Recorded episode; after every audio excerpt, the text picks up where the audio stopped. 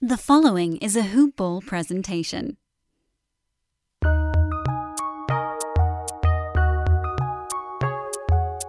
Welcome to the Fantasy NBA Today podcast.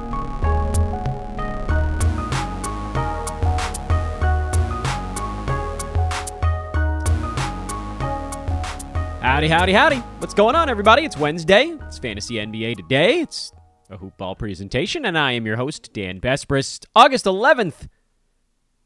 Can we start the countdown yet? Well, I think the answer is probably yes, if I could remember exactly which Tuesday on October. I think it's the 19th. Two months, eight days? Is that where we're at right now? Of course, it's the two long months. That's actually not true. That's wrong. That's July, August. Hey, guys.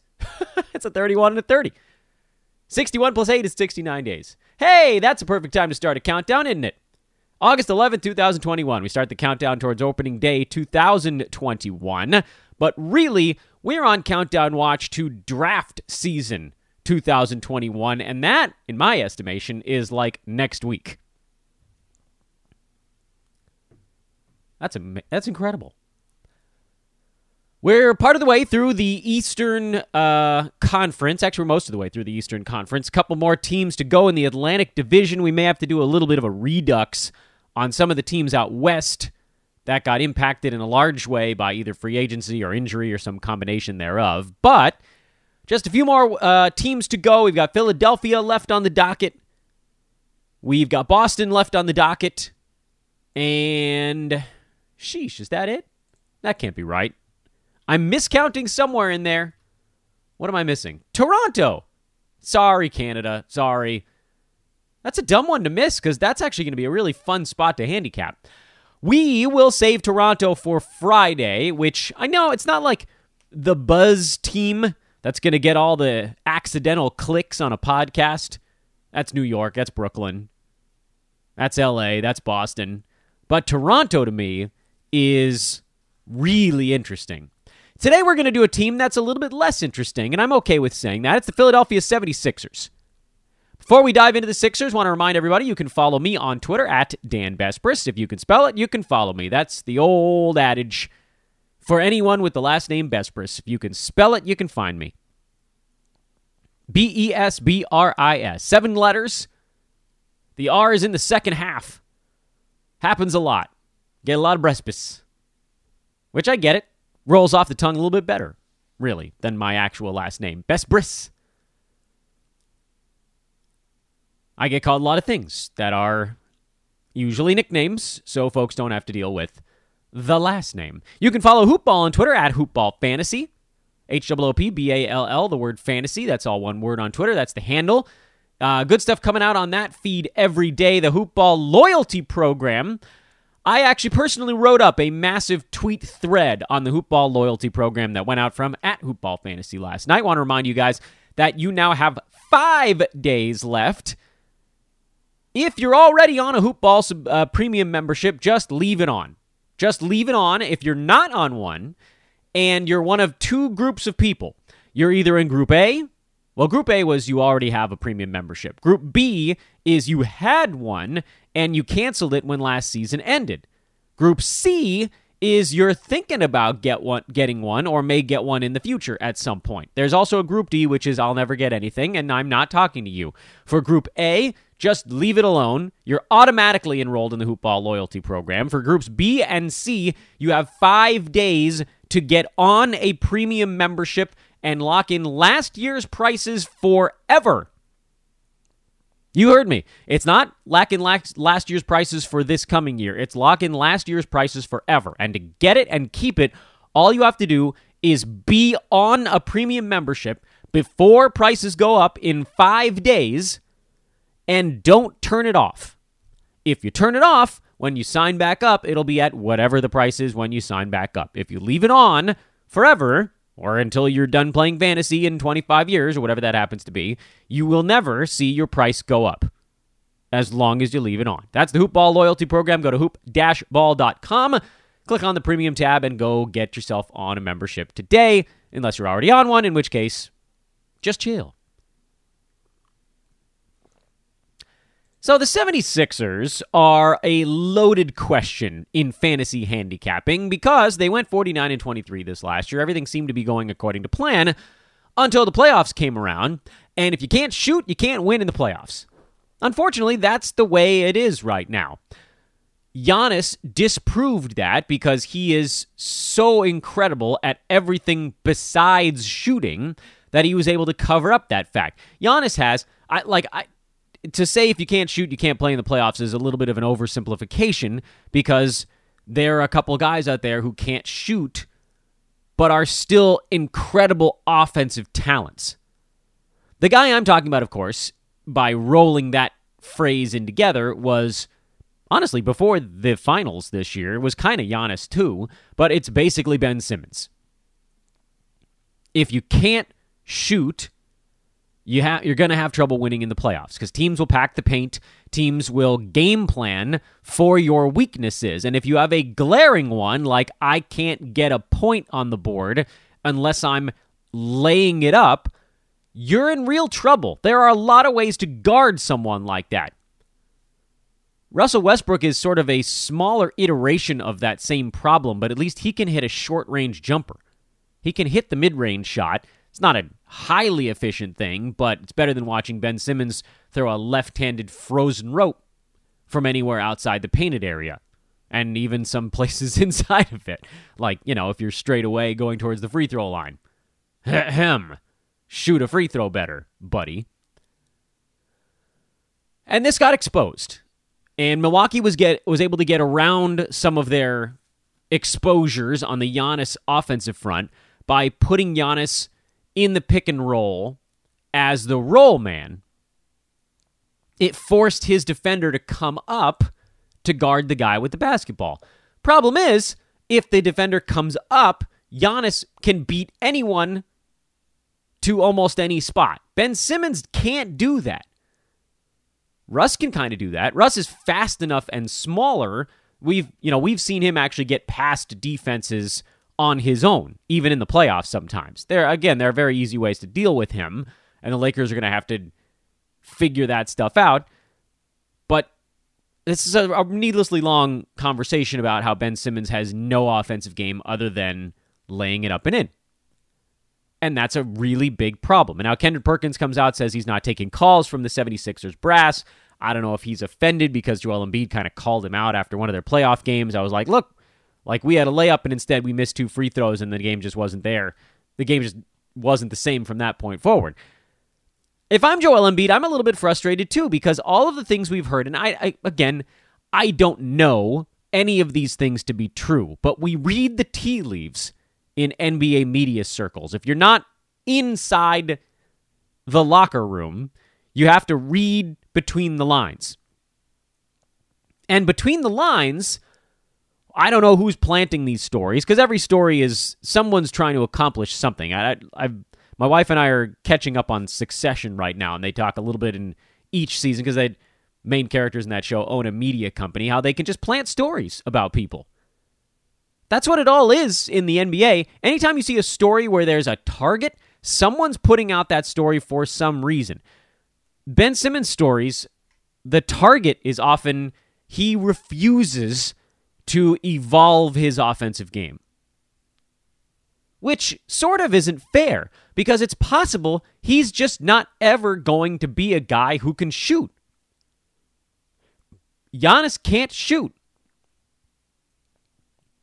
You know he works on it because he took three pointers this season. He made 1.1 threes per ball game. He actually tried a few, and it went horribly particularly in the playoffs. Ben Simmons won't even try.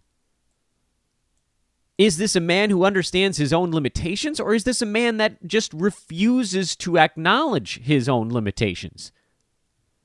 Either way, there's bad blood now. So, handicapping the 76ers going into this season is a screwball effort because we just don't know if Ben Simmons is going to be there when the season starts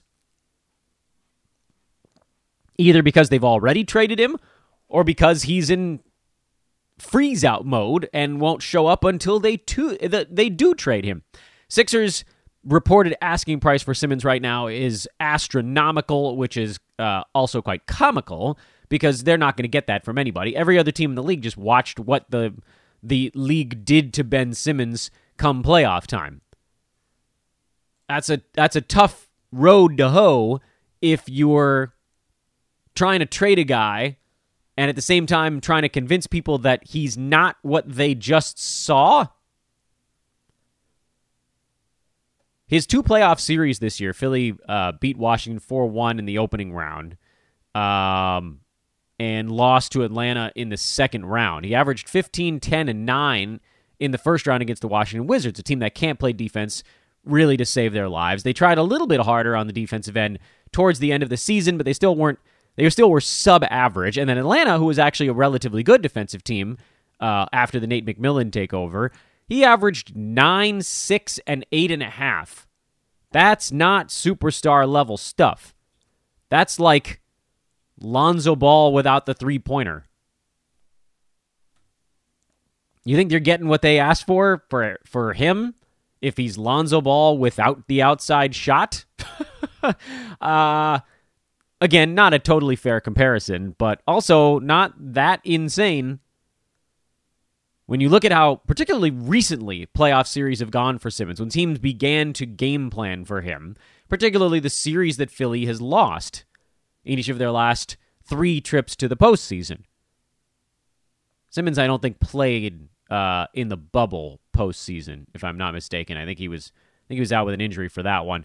Uh, 2019, the Toronto year, when Toronto beat them, he averaged 11, 7, and 5 in that series. Boston the previous year, when the Celtics beat him four games to one, he averaged 14, 8, and 6. This is not a superstar. This is a good basketball player, but this is not a superstar. So something's going to have to give. Either they're going to have to lower their asking price, which almost unquestionably isn't as high as what they're putting out in the media, because you have to say a bigger thing, and then you know you try to get teams to bid against themselves. But nobody's that dumb right now, because again, they all just watched what we watched. So either lower the asking price or you wait until some team gets hyper desperate, which isn't going to happen between now and opening night. That's the type of thing that might happen if a team suffers a giant injury midseason uh, or realizes that they have their own massive personnel issue and you get the Westbrook for John Wall type of swap where it's like, well, neither one of us really wants this guy to uh, on our team anymore. They don't fit. Let's just switch them. It's like, oh, Ben Simmons. Is there some other team out there who has a 25 year old who's imploding? We can just switch him, 30 million a year, whatever he's making. Let's. Well, at least I can say this. At least we can say this. If Ben Simmons is there, Philly's actually a really easy team to handicap because we saw what they were this last season. Joel Embiid, outstanding, unguardable, Ben Simmons, rounded in a particular way, but saw him uh, a pretty goodly drop off from last season when he was at 16 and a half, 8 and 8 with 2.7 defensive stats, 58% from the field and 62 at the free throw line. You move that over to uh, I guess that would be this season now, this most recent one, and he was at 14 7 and 7, so the ball got taken out of his hands a little bit in the Doc Rivers give it to Joel Embiid offensive stuff. Also, his defensive stats went down from 2.7 to 2.2. Ben Simmons is a punt free throw guy who no longer is elite enough in any one other offensive category to carry the issue. In fact, he was the fourth best fantasy player on Philadelphia this year on a per game basis. Who was third? Daniel Green You guys know I'll always have a soft spot for old Danny Green. Danny Green is signed this coming year for $10 million. So um, that's on the books, and we'll talk about him in a minute. Tobias Harris is also a really difficult contract to move. They've got him on the books for another 120 ish million dollars or so. Uh, so that's going to be kind of a tough one. The uh, and then nobody else besides those guys was in the positive fantasy territory, but for you know a week here, a week there, where a bunch of guys were out. Like we saw, whenever Ben Simmons missed a ball game, Matisse Thybulle slid into his spot and put up four or five defensive stats for one game. There were stretches this year where Seth Curry was worth using. Very beginning of the year was kind of the the winning point for that. And he's a really good fit for that team. He's a floor spacer, outstanding three-point shooter. You can look at his game log from this year and you can see where COVID hit and when he just sort of he was playing plenty of minutes, but he wasn't really himself until like April. It really, like, legitimately, it seemed like it took him about two and a half months to get his stroke back. He never, he just didn't get healthy. April. That's when he had he had a really good December and a really good April, and in between he was not good. Now, if bodies get moved, things change quite a bit here. But as they currently stand, he doesn't get enough shots to be fantasy relevant because he needs to get a bunch of three pointers because his value lies in threes and both percentages. So you're not going to be much help if you're not taking shots or free throws or three pointers if those are the things you're trying to help your team in. Thybulle, same kind of thing. You're not drafting him in a standard 12 team league, but if someone on this team gets hurt and he slots in, he's a defensive whiz kid. 2.7 defensive stats for Thybulle in 20 minutes of ball game, and it does translate. That goes up to 28, 29 minutes. His defensive stats go right with it, close to four. It's crazy, actually. He's a rare phenomenon that can kind of keep that per 36 in check. But if we start at the top and assume Ben Simmons is still in Philadelphia, Joel Embiid, 29, 11, and 3 this year, both great percentages. His free throw percent took a massive leap forward, which I, I don't really know if we can assume that that sticks. Uh, career 81 percenter, a lot of that is because of this year. He was at 80% each of the last two seasons before jumping up to 86. Uh, he was hovering in the 48% shooting range the last three years in a row before jumping to 51% this year as well. And it's not like we can say that he was magically healthy. It just seems like Doc Rivers gave him the keys to the offense and it worked for him. I don't see any reason why that changes with or without Ben Simmons. Joel Embiid is a first round per game talent who's basically never going to play in more than 80% of his team's games. It's just not going to happen. Missed the first two years of his NBA career with a foot injury. Uh, his rookie season, three years in, he played 31 games, 63, 64 in 82 game seasons. Then each of the last two years, 51 out of 72. That's pretty bad. I don't see how you can draft Joel Embiid in e- almost any kind of league. Luckily, he was so incredible on a per game basis that year that despite missing 21 of their 72 ball games, he was still number 14 by totals, which put him almost right on his ADP. He was drafted first, usually uh, within the first four picks of the second round, so that put him right on the mark. In Roto, he was a win this year because he was number six on a per game basis. You're able to fill out the 21 missed ball games with someone else. He hit his value in 51 games. It's almost like you got 21 freebies out of him uh, if you drafted him in the second round. In head to head, I don't know how you how you end up with a guy like that because he's going to give you zeros and it's going to break you at some point if you're relying on that type of player. Roto, uh, it's going to come down to where he gets drafted, and after that giant year, this most recent season, he's probably going in the first round. I mean, I'd be flabbergasted if he wasn't inside the top 10 or 11 picks this year. And that is a a huge terrifying question mark that's going to hang over your draft slot cuz let's say you have the 11th pick and Embiid is still on the board and you could pick between I don't know, let's let's come up with an example on the fly here. Let's say that like um Bradley Beal is still on the board at 11, and Jayson Tatum is still on the board at 11. Um, I don't know if I want to go with anybody else. Vooch, you could say, eh, meh, he's in Chicago now, so I don't think I'd uh, go that route. But here's the thing like, Tatum was number eight by totals this last year. I'm talking Roto right now. Let's say this is happening to you and, and you're in a Roto league. You have pick number 11. You're picking between Embiid, Beal, and Tatum. By totals, Tatum was number 8, Beal was 13, Embiid was 14. On a per game basis, Embiid was 6, Beal was 14, Tatum was 15, but Tatum played in 64 games, Beal 60, and Embiid 51. If you're in Roto, there's actually a case to be made there that you could go the Joel Embiid route and pray he gets to 64 games played. Because if he only misses 18 games and he racks up top six, top seven per game numbers again this coming year, then at the end of the first round, he probably beats his ADP or basically ties it. Me, what would I do? Head to head or roto, at that spot, I'm probably going Jayson Tatum. I might go Bradley Beal. That's a oh, that's like 60-40. It's pretty damn close to a coin flip. And if you put all three in the bucket, it's like uh 50 40 10% chance I go with Joel Embiid. There's like almost no possibility that I go the Embiid route there in any format. It's just not ever worth it to me to roll the dice like that at pick 11 if you have these other guys on the board. Uh, previous seasons, if you're talking about a guy like Kawhi Leonard, I might have been convinced to go Kawhi because we'd seen he's basically a guaranteed top five per game guy. You knew exactly what you were going to get. In Roto, you could survive that because he beats his mark thanks to the per game markers. If Joel Embiid's free throw percent goes back down towards 81, he falls from top six to more like top nine. That's what it takes, and he misses his ADP if he again misses 15 or more basketball games. If his free throw percent goes down and he misses 15 games or more, he's not going to be in the first round on a totals basis. You saw it this year.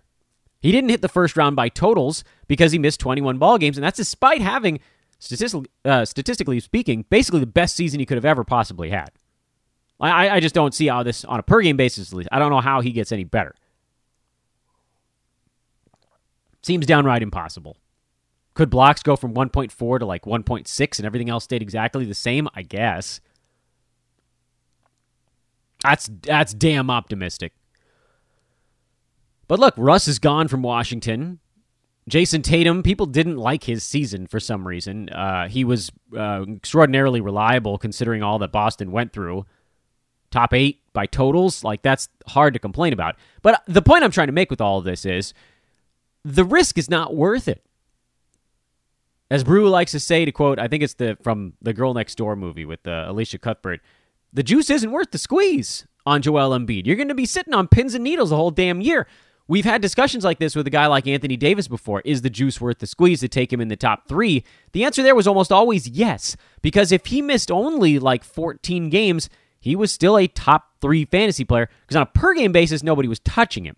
Well, now he's got something going on between the ears, the free throw line, and the Lakers are going to be in rest during the regular season mode and blah, blah, blah. I'm not talking about him right now. I'm talking about Embiid right now. And Joel has yet to play even a number even remotely close to a full complement of basketball games in a year. He, he's just not even getting, he's not anywhere near it. If you take the chance on Joel Embiid and draft him at 11, and he does somehow play like 68, 69 games this year. He'll beat his ADP. There's no question about it. He'll beat the mark. Like it's not even it's not even up for debate. But you can't handicap a player in fantasy and draft them based on the best case scenario. You draft based on an average of all scenarios. And what we've seen from Embiid so far in his NBA career is that he doesn't get that close to a full season. He just doesn't.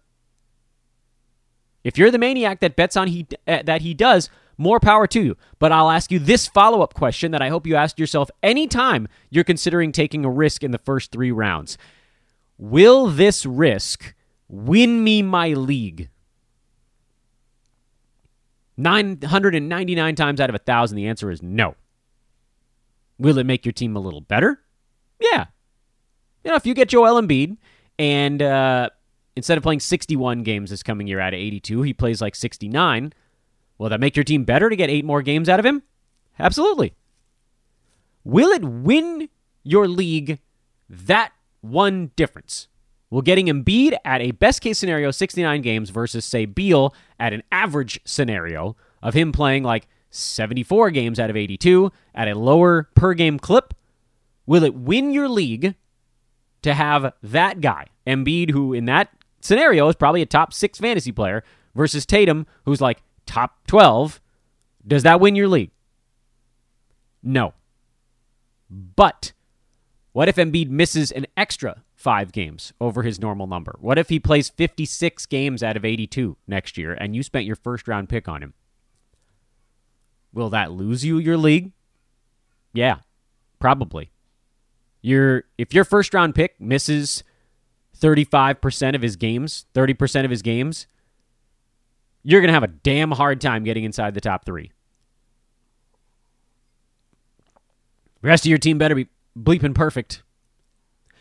So, all of that to say, I probably won't end up with Joel Embiid on my fantasy teams this coming year. Seems like a long shot based on his injury history and my tack on how we approach the first couple rounds of a fantasy draft, which is you need those guys logging games, not getting you zeros.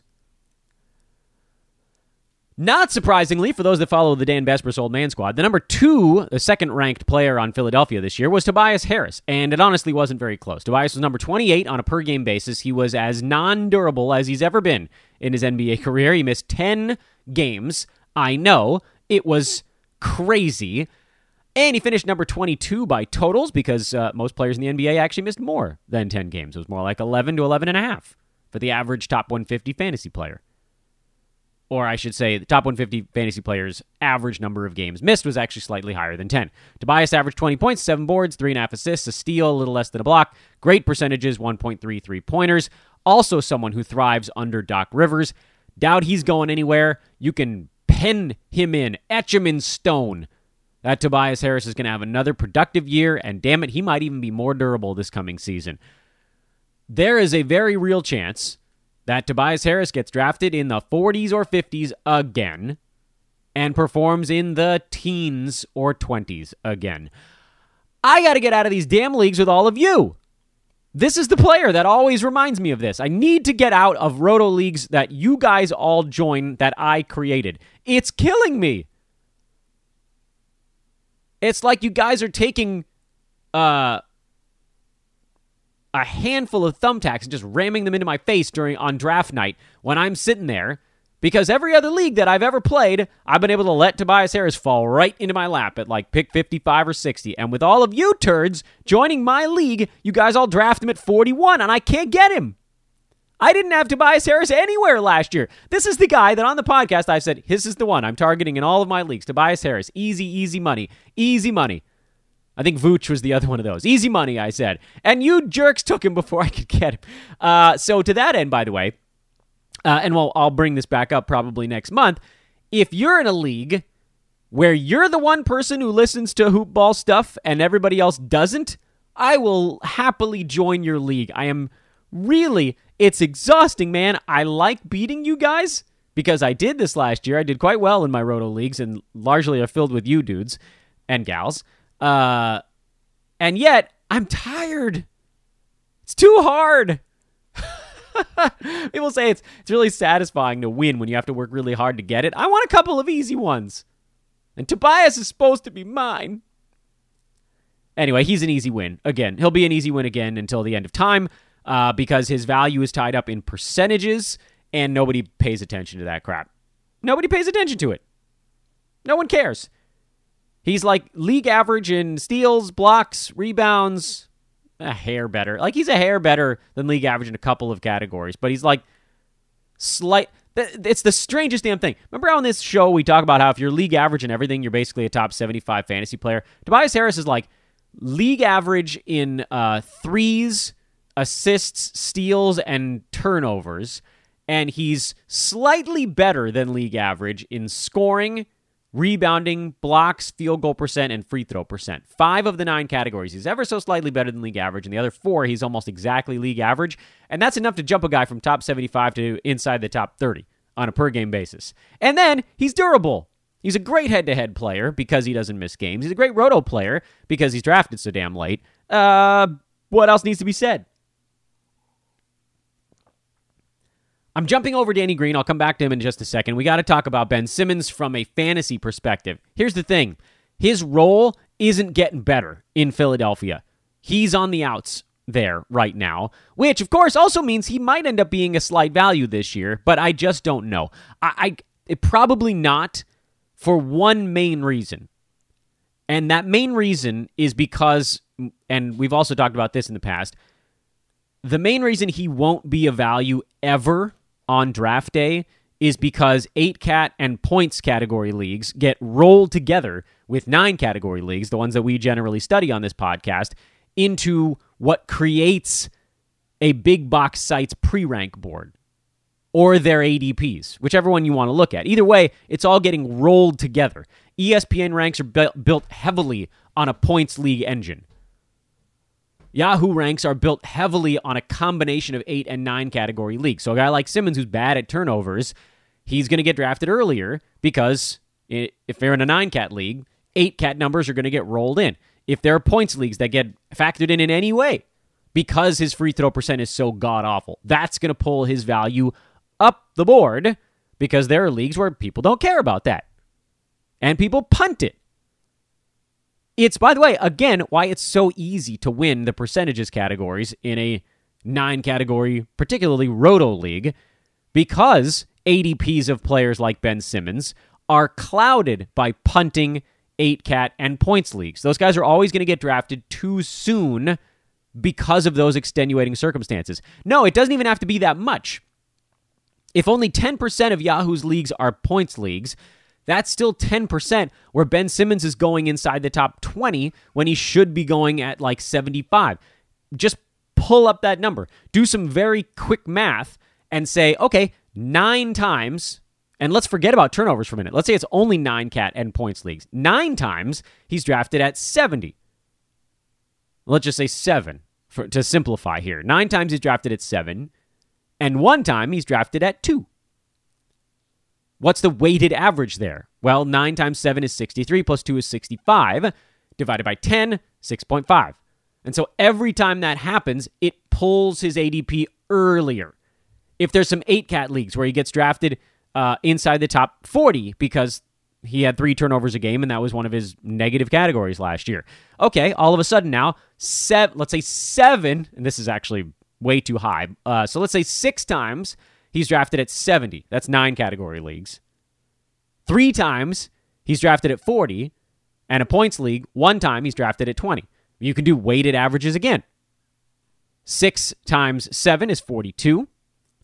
Plus three times four, 12 goes to 54. Plus one, 55. Now all of a sudden his ADP is 55 even though we know he should be going at 70. So all it takes is those little things where he'll it, it ensures that he will never fall far enough for those of us who play nine category roto formats and aren't punting. I mean, we didn't even factor in the punt guys who are going to take him at 20 also. I think you guys get the mathematical picture there. They don't call me pedantic for nothing. So, Ben Simmons, you're not going to end up on my fantasy team unless I'm punting free throws. Kick him out. Finally, Danny Green, who somehow managed to have a top 55 season by totals and top 86 on a per game basis. And I will say, a lot of that is because guys missed games around him. Seth Curry missed 25 games. No, I'm sorry. Seth Curry missed 15 games. Apologies, folks. But he wasn't himself for long stretches of other ones. Furkan Korkmaz missed 17 games, Embiid 21, Simmons 14, Tobias 10. When those guys were out, you had these big Danny Green explosion games. They were super weird because no one saw them coming, but it was just like, oh, Danny, uh, go nuts. You can find him. Go to his game log and look for the weird game where he took, like, in January, he took 17 shots on January 9th and 25 shots on January 12th. He had 29, 10, and 6 in that ball game, two steals and two blocks. Like, who the hell? Uh, what? But, um, I think Tobias Harris was out for that ball game. It was really weird. Ben Simmons was in, but he only took two shots, so he went all Ben Simmons on it. Embiid took 23. Uh, Tyrese Maxey took 18. Mike Scott took 16. So there's no Seth Curry, and there was no Tobias Harris in that ball game.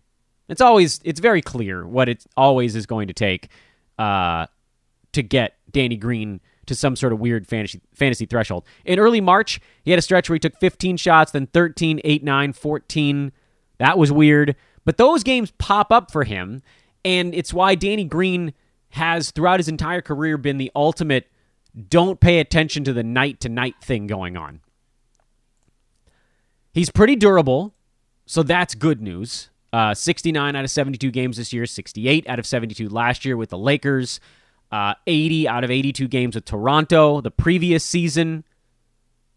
Then you, you go back to Spurs days where he got yanked around by Gregg Popovich a little bit. But basically, since he's been out from under Pop, he's played within four games of a full season. So Danny Green, uh, excellent head-to-head guy.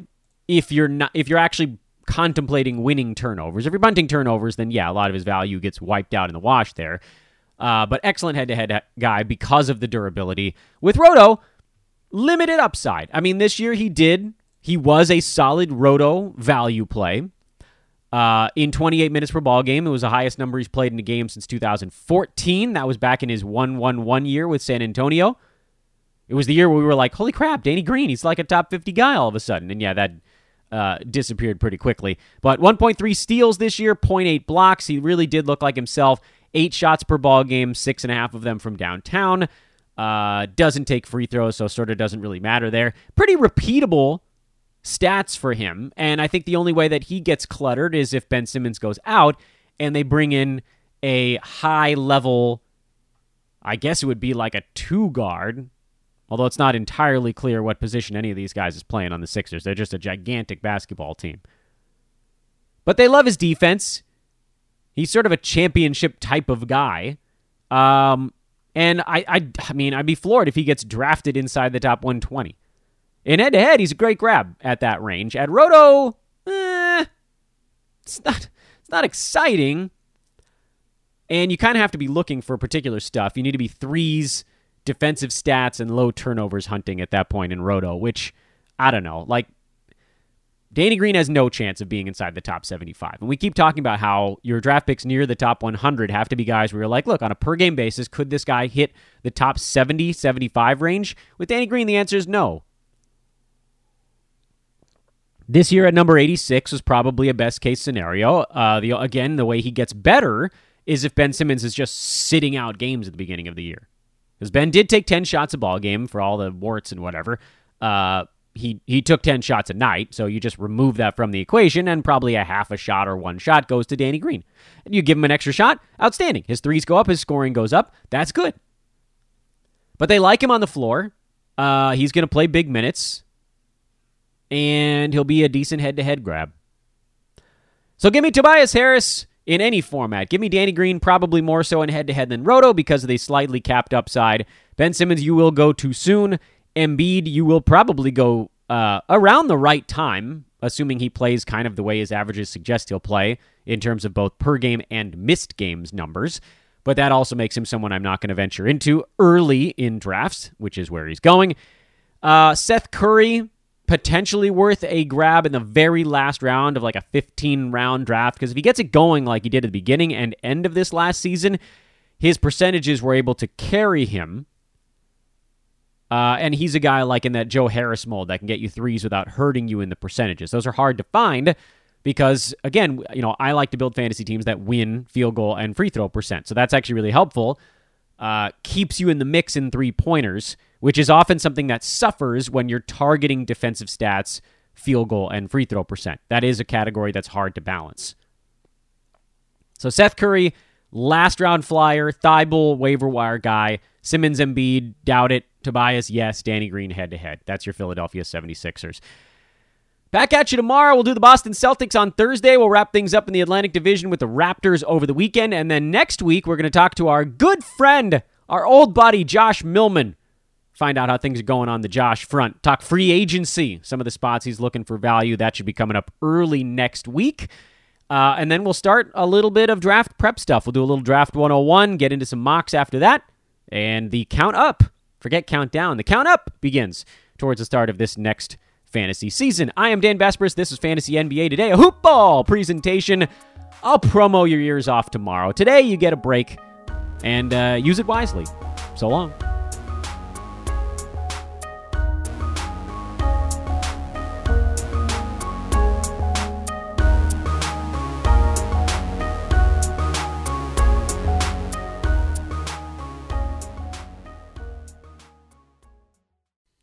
This has been a Hoop Ball presentation.